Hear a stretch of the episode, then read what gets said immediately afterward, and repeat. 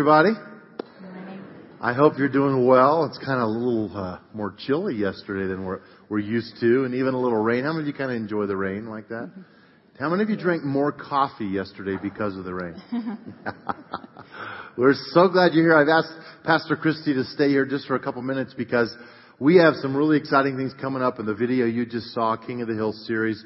It's about the Sermon on the Mount. And, and Pastor Christy oversees all of our small groups, and we have kind of a big event coming up. Tell us a little bit about the series and kind of what we can expect in it. Okay.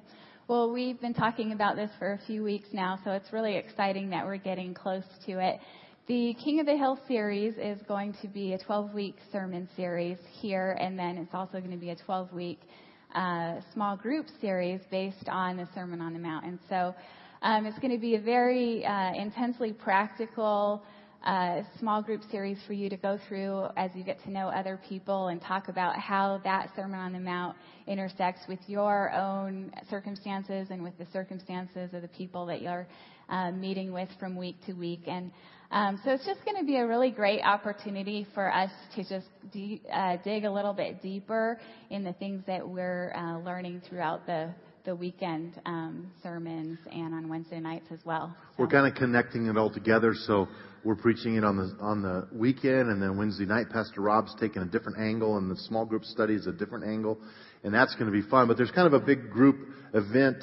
You and your leadership team have worked on this Connect night Monday night. Tell us about that. It's in this room. It's mm-hmm. going to look a little mm-hmm. different. Yeah, it's going to be right here in this room on Monday, September 21st.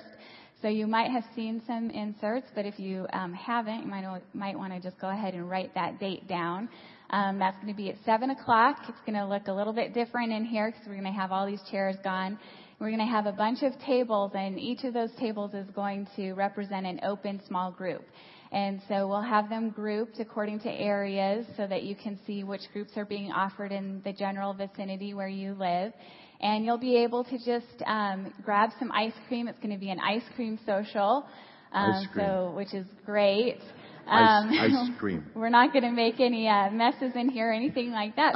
well, maybe we might a little bit, but we'll be able to clean it up.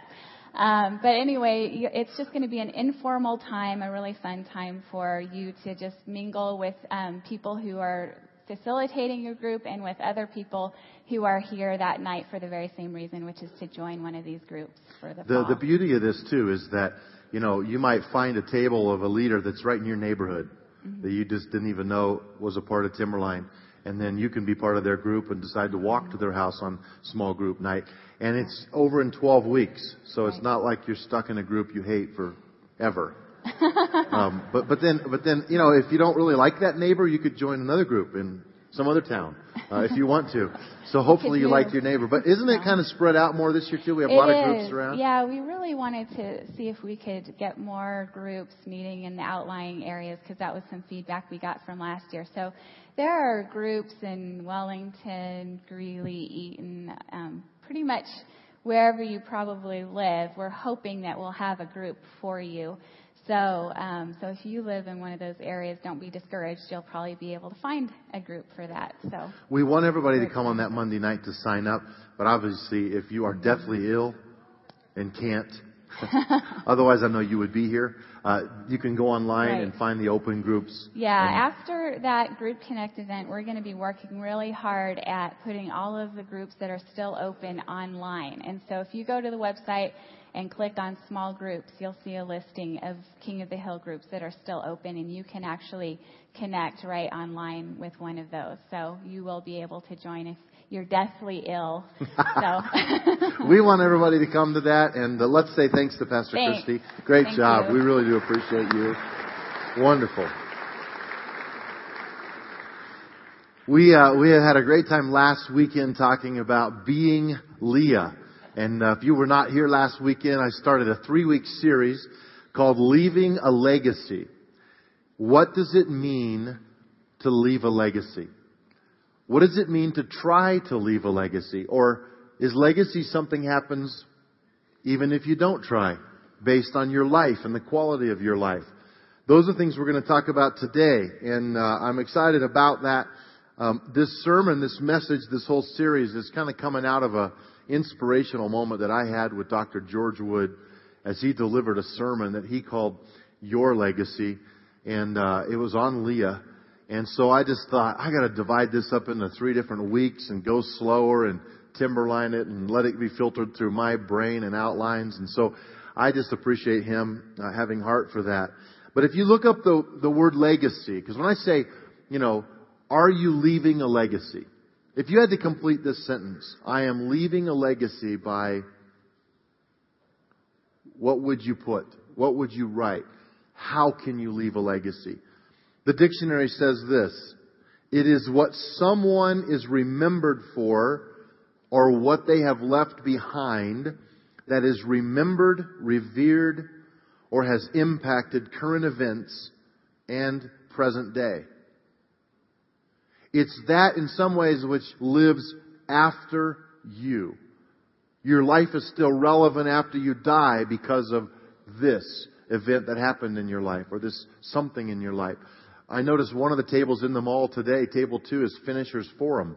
It's all about that. If you're interested in finishing strong and leaving a legacy and want to go by that missions table to talk about what you do after retirement or you're thinking of retirement. Maybe you have 10, 20, 30 years you can spend your life doing meaningful things using your purposes for the glory of God. We are at constantly trying to do that at Timberline. We're trying to encourage you to live your life in such a way that you leave a legacy for others to follow.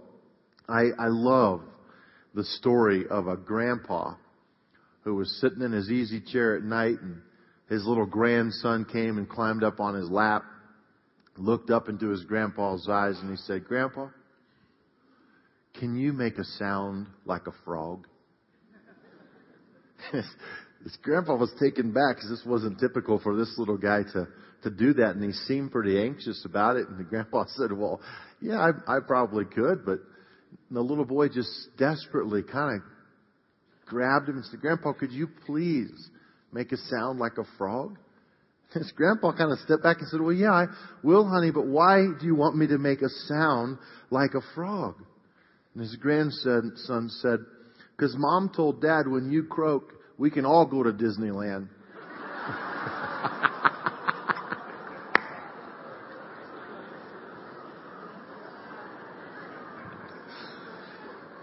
I kind of like that joke. I kind of thought that was cute.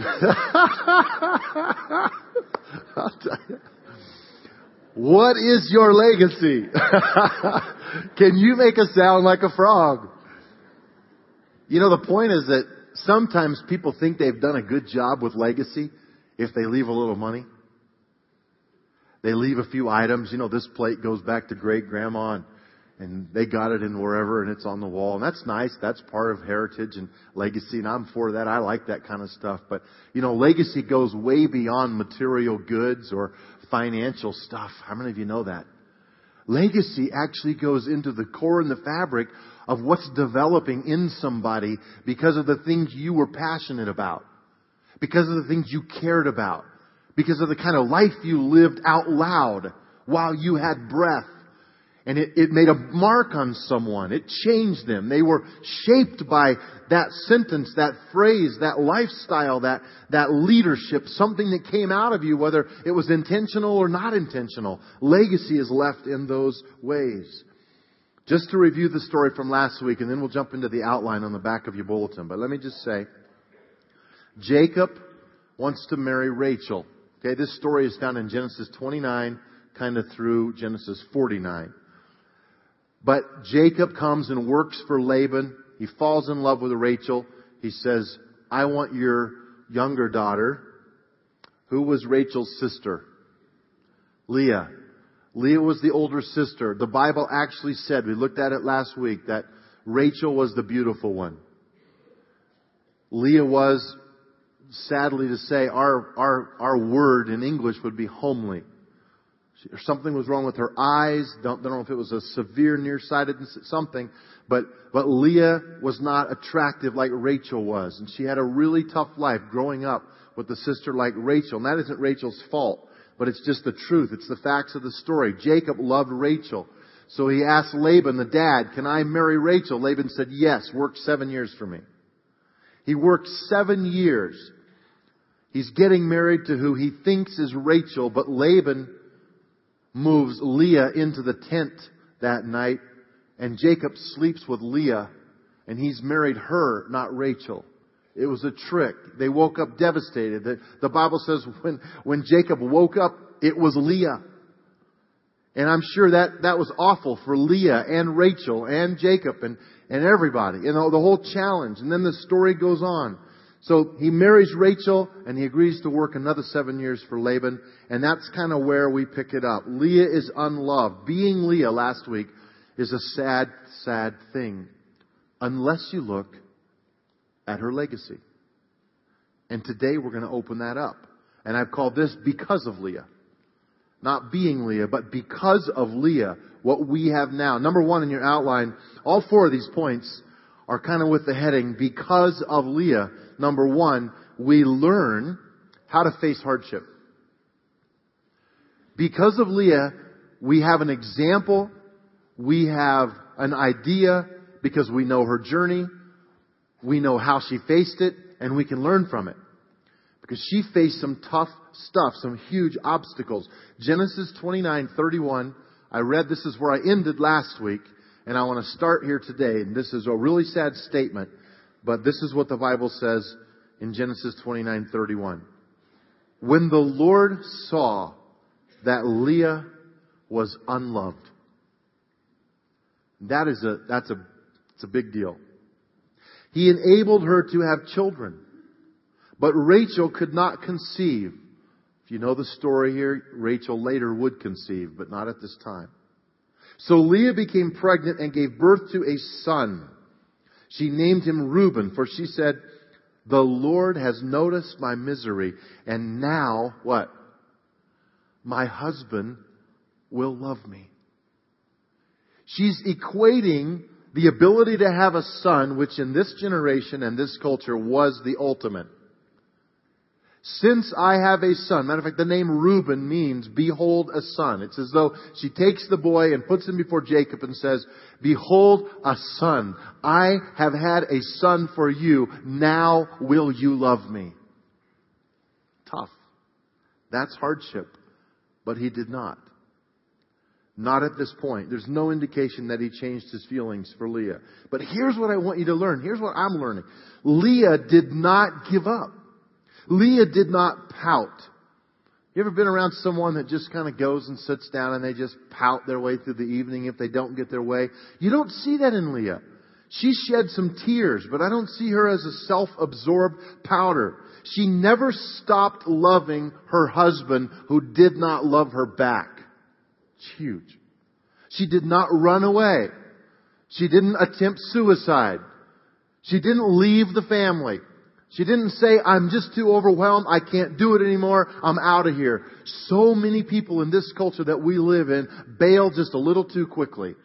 Because I realize it's a tough time. And there are people that just are walking away from responsibility and commitments. And I want to challenge you to think and learn from Leah. Leah didn't have it easy. She had it tough. And she was smothered with many reasons why she could have bailed, but she didn't. What is it in our culture? We kind of want the quick fix. We kind of want to get out of the tough situation. We don't want to face our obstacles. I, I'm not a great fan of quitters. I mean, there's a time you might have to step back in something. I remember a kid at youth camp. We used to go to these youth camps. Anyone grow up going to youth camp? So much fun with this one kid. He was really good at horseshoes. And he always won the tournament. But if you were ever playing him and it wasn't the tournament, um, and he started getting behind to the level that he didn't think he could catch up, he would just quit. He, he would just throw the horseshoes down and walk away. And he would say, "Oh, I don't feel good," or you know, this I got to go meet so and so, or just some lousy excuse. And man, we hated that because at the time you could get him, he would quit on you. I thought of that this week when I was thinking about quitters. Don't be a quitter. I mean, there's a time to change some things in your life. I get that. But pay attention to what you've committed to. Leaving a legacy means that you're going to go through the hard times as well as the good times. And it's not always going to be good times. In marriage, in raising kids, in jobs, in situations, in your health, there are going to be some valleys. We need to know that. I love what Virginia Massey, many of you know Dawn and Virginia Massey, she handed me a little note last night. She said, this is on my refrigerator. And it says this, quote, I'm not a quitter. I'm a multiple starter. How many of you relate to that? I like that. Okay, number two, because of Leah, there's another thing here. Because of her. We learn to rely on the Lord rather than to seek the approval of others. Now, we're going to see something in Leah's life here in a second that I personally think is when the light came on in a spiritual sense for Leah. And the text doesn't jump out and say it, but it definitely indicates a change in her. So I'm going to read verses 33 and following, but I want you to think about the process of change in, in Leah's mind. When do you see something new and something different? Okay? Here we go. She soon became pregnant again and gave birth to another son. She named him Simeon, for she said, The Lord heard, Simeon means to hear, heard that I was unloved and was, and has given me another son. She became pregnant a third time and gave birth to another son. She named him Levi. And by the way, remember that name because we're going to come back to that later. For she said, notice her quote, surely this time my husband will feel affection for me since I have given him three sons. Do you just feel her, her want and her need? Verse 35. Once again, Leah became pregnant and gave birth to another son. She named him Judah, for she said, Now I will praise the Lord. You notice the change? Where's husband in there? Where's, I hope he notices. What happened in Leah? I really believe, because this is a matter of years. How long does it take to make a baby? To have a baby? Is it nine months? I've never personally had one, but I know it must be exciting. You ladies who have had that. So we're talking about multiple years here. She's going through this anguish. There's sorrow. There's a challenge. And yet she has Judah and there's no, oh, now he's going to love me. There's just this resolve that says, now I will praise the Lord. That's what Judah means. Praise unto God. What happened? I'll tell you what happened. I think she figured out emotionally and a mindset that said, I can't live the rest of my life just trying to make people love me. I can't put all of my energy just trying to please somebody who I may never be able to please. How much of your life and my life is lived out to try to please someone else? Her whole life up to this point is pleasing her husband Jacob, finding worth through her performance of having male children. And now finally we see a moment where she just says, you know what? I don't get all the circumstances, but Lord, I will praise you. Sometimes in our lives, you guys, that's the answer. We don't know why we're going through this hardship. We can't make everybody happy. You can't keep your boss satisfied. You're in a marriage where you can never do enough. The kids expect too much. Oh well. What would it be like for you to live for an audience of one? God, your maker. And make sure you please Him. Because I believe when you please God, you probably please a whole lot of other people in your life as well. Now, I want to be careful with this. Because if you're a married man here and your wife tomorrow says, would you mind emptying the trash? And you say, nope, don't give a rip about the trash. I'm only here to please God. that would be a problem. How many of you understand that? Because loving your wife and the way she needs to be loved is pleasing to God. Right? So take out the trash before she has to ask you. What other notes did I get from women to say here? Um,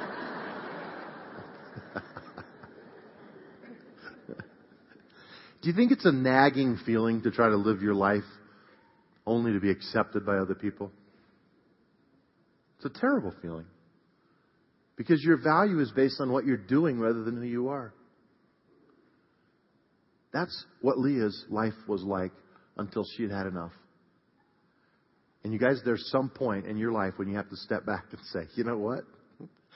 I can't make everybody happy but I can please the Lord.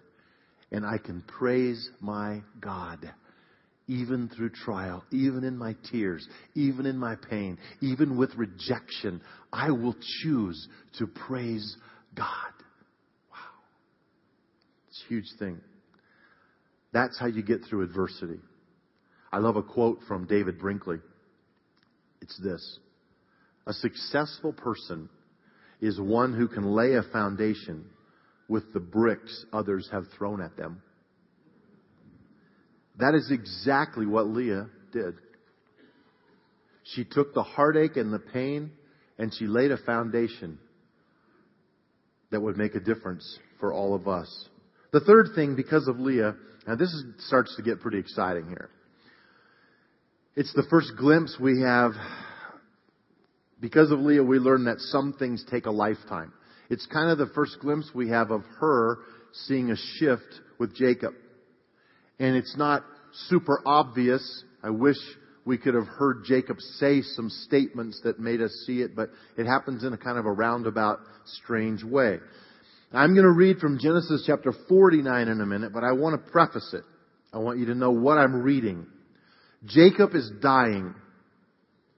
He's literally going to die after he makes this statement. It's his last wish list. He's talking to his kids. And he's referring to a cave that his forefathers bought from the Hittites and who all is buried in this cave. Remember, in this culture, where you're buried is a big deal. And who you're next to when you die is a big deal. That's why this is a very significant moment as it relates to Leah. Genesis 49:31. He's saying to his kids, there in this cave Abraham and his wife Sarah are buried. There Isaac and his wife Rebekah are buried. And there I buried Leah. Now, that's like a big moment because Leah hasn't been talked about in a long time. And it's like, what? You, you buried Leah in that place? We thought you would put Rachel there, but no, Rachel was buried in Bethlehem. It is the plot of land and the cave that my grandfather Abraham bought from the Hittites. When Jacob had finished this charge to his sons, he drew his feet into the bed, breathed his last, and joined his ancestors in death. You see, Leah outlived Rachel. Rachel died first, but she wasn't buried in that cave. I don't know why. I personally believe that Jacob was having a change of heart. He was seeing Leah, mother of these kids. He was seeing, he was falling in love with her. All Leah ever seemed to want was to be loved by her husband Jacob. And now, at the end, he requests to be buried by her. It's shocking that Jacob chose to bury Leah, not Rachel, in this place with Abraham and Sarah, Isaac and Rebekah. It's the place he would be put to rest. And here's Leah in this spot. And what's so sad to me is that Leah never knew it. You know, they couldn't lay there in the grave and Leah would be like, oh man, finally I got you. But it's a huge thing that his final resting place would be next to Leah. As a matter of fact, it's so huge that theologians and Israelis actually have a song that they sing yet today about Jacob's words to Leah. And I have the song here, and I'm going to sing it in Hebrew for you. So I want you to hold on to the sides of your seat. No, I, I will not sing it. Say thank you.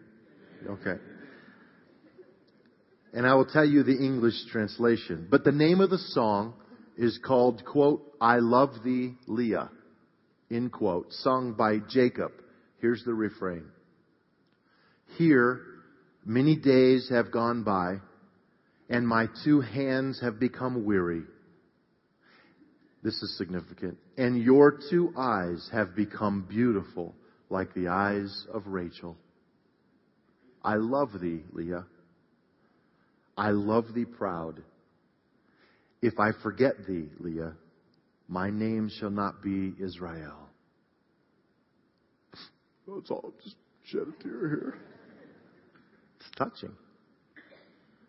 It's touching. May seem not seem like a big deal, but it is a big deal.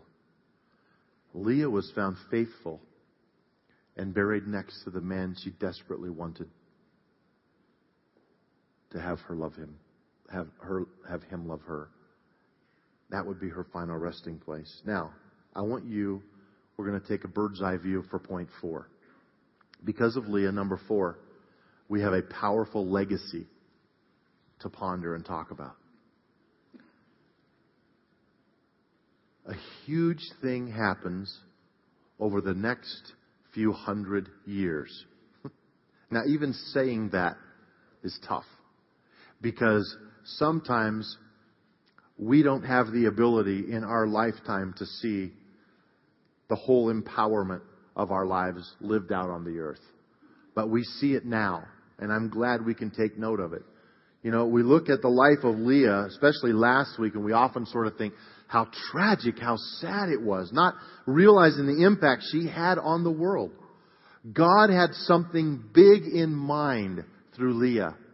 She didn't know it. I don't believe she could feel it. I don't think she saw it in her whole lifetime.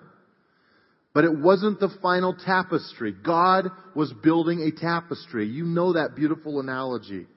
Here we have Leah. Her father forced her into marriage. Her sister resented her. Her husband did not begin to love her really until the very end.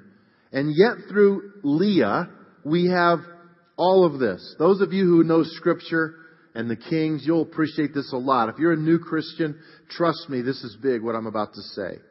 The priestly line in the Bible comes through Leah's third son, Levi. Remember him?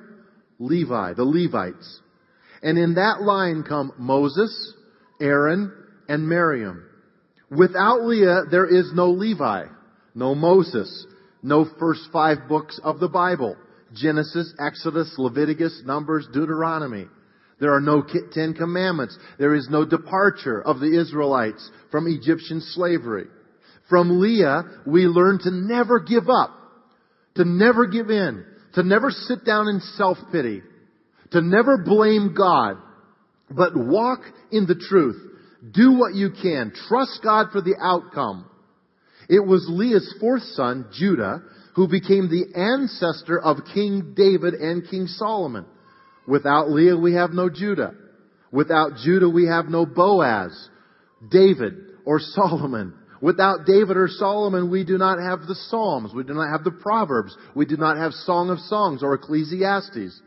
From Leah comes not only the high priests and priests, and the Levites of Israel, but also the kings of Judah. Now think about this. This includes Asa, Jehoshaphat, Uzziah, Hezekiah, Josiah. Additionally, Isaiah, Jeremiah, and Ezekiel all appear to be priests, therefore descendants of Leah. Ezra the scribe was a priest and thus from Leah. Nehemiah probably was from Judah and therefore also a descendant of Leah.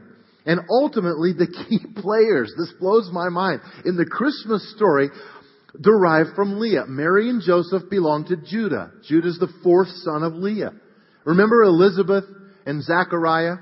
They belong to Levi, the third son of Leah. Their son, John the Baptist, likewise belongs to Leah.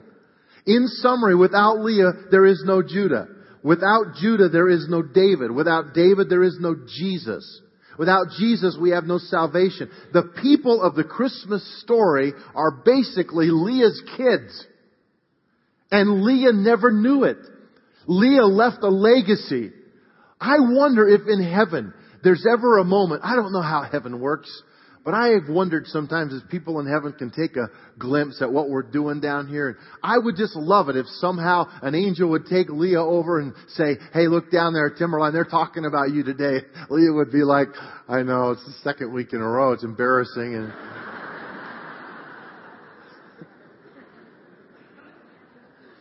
I hope she knows that though she can't take the moment back, I appreciate her suffering. I appreciate her faithfulness. I appreciate the fact that she didn't take her life. She didn't run off. I appreciate the fact that she hung in there. Even though she was unloved, unwanted, felt rejection, she didn't quit. And for some of you today, you just need to hear that. You just need to know that no matter what you're going through, don't give up. There is a God who can help build a legacy through your life if you will remain faithful. God will help you do that. You can trust Him. You know, I think of even the, the spread of the gospel to the Gentiles. That's most of us. Came through one of Leah's descendants, Barnabas. He was a descendant of Levi. Just goes on and on. Leah had no idea that her trials would result ultimately in the priestly line, the kingly line, that a great deal of the Bible would be left out if she hadn't been faithful. She never knew it. And I guarantee you she didn't know that the earthly side of Jesus came from her DNA.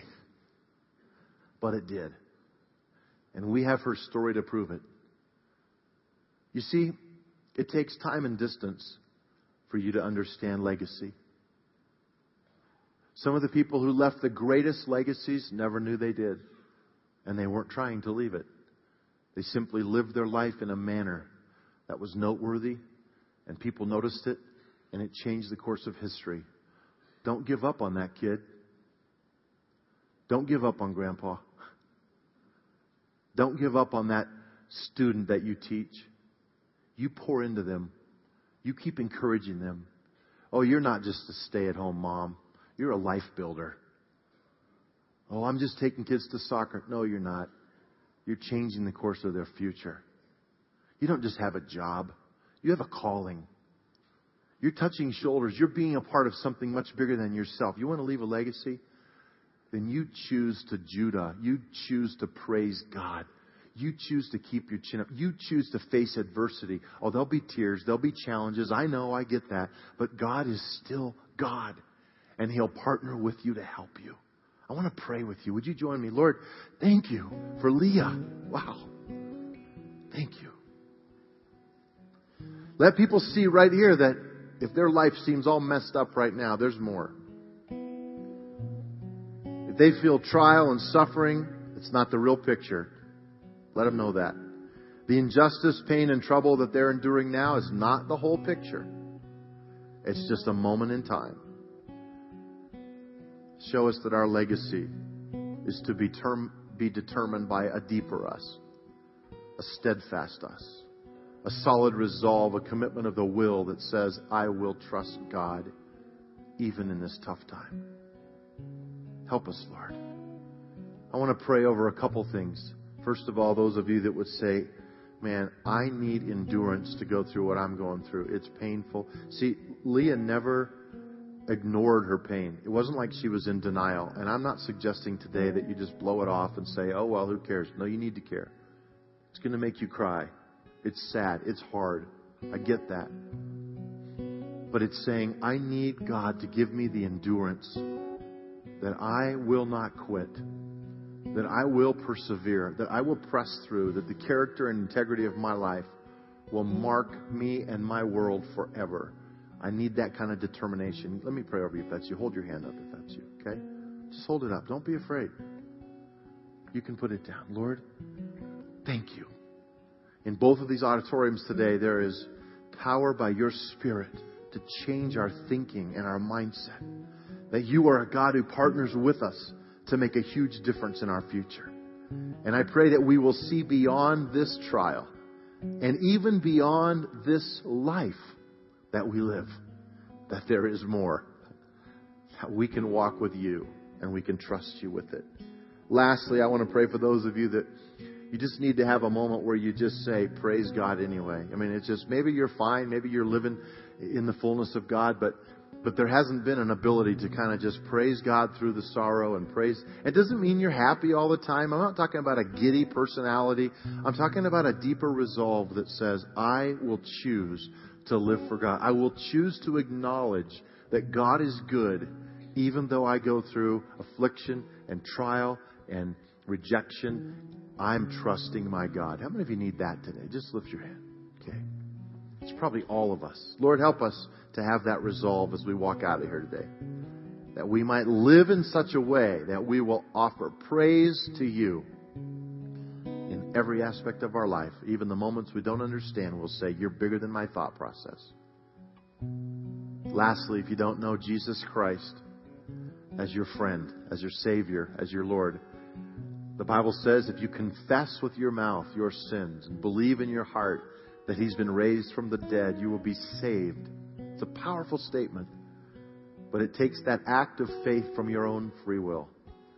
So I challenge you today, say it with me. If you don't know Christ, if you're separated because of sin, just pray, Lord Jesus, I believe you died on that cross for my sin, and I ask you to forgive me of my sin. And I give you my life and my future, and I willingly accept forgiveness by faith, and I choose to walk with you the rest of my life. In Jesus' name. And everyone said, Amen. Stand with me if you're able to, would you please?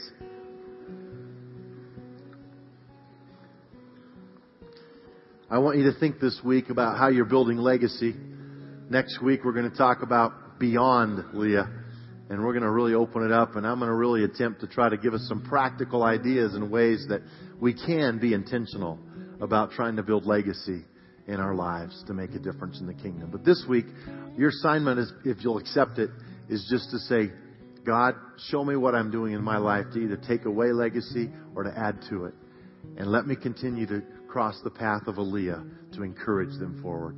Prayer team, would you come in both auditoriums right now? They're going to be up here. If some of you just want to pray with someone, come and find a friend to pray with. I love you. Lord, go with us now. Thanks for your grace and mercy. Send us out of here inspired and encouraged to go make a legacy and to trust you with our future even after our lifetime. In your name we ask it. And everyone said, Amen. I love you guys. Thanks for being at Timberline. Have a great weekend.